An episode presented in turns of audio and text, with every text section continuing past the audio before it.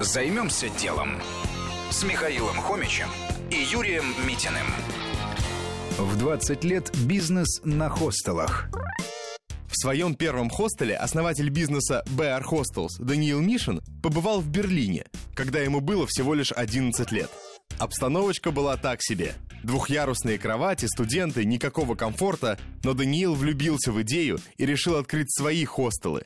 Вернувшись в Севастополь, он открыл первый, в квартире своей бабушки, и первым же попал на страницы сервисов бронирования. В 15 лет, поступив в университет в Москве, Даниил уговорил своего старшего брата-москвича поровну вложиться в первый хостел на Тверской-Ямской. Инвестиции составили около 1 миллиона рублей. Еще через месяц открыли второй. Бизнес окупился за первые 15 дней работы.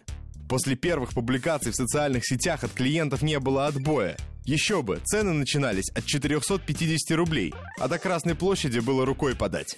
Через полтора года оба хостела у Мишина купили за большие деньги, но он и не думал останавливаться, сделал новые. Что было дальше? Дальше в хостелах стали появляться дополнительные услуги. Продажа экскурсий, бары, спортзалы – Появились и корпоративные клиенты, например, организаторы конференций. Были даже госконтракты на размещение участников Олимпиады. Сейчас стало меньше гостей из-за рубежа, но Данил помогает даже с приглашениями для упрощения получения визы. Загрузка не падает ниже 50%, точки безубыточности для хостела. А годовой оборот бизнеса молодого предпринимателя около 100 миллионов рублей. Небольшой возраст еще не только недостаток опыта, но и большое конкурентное преимущество.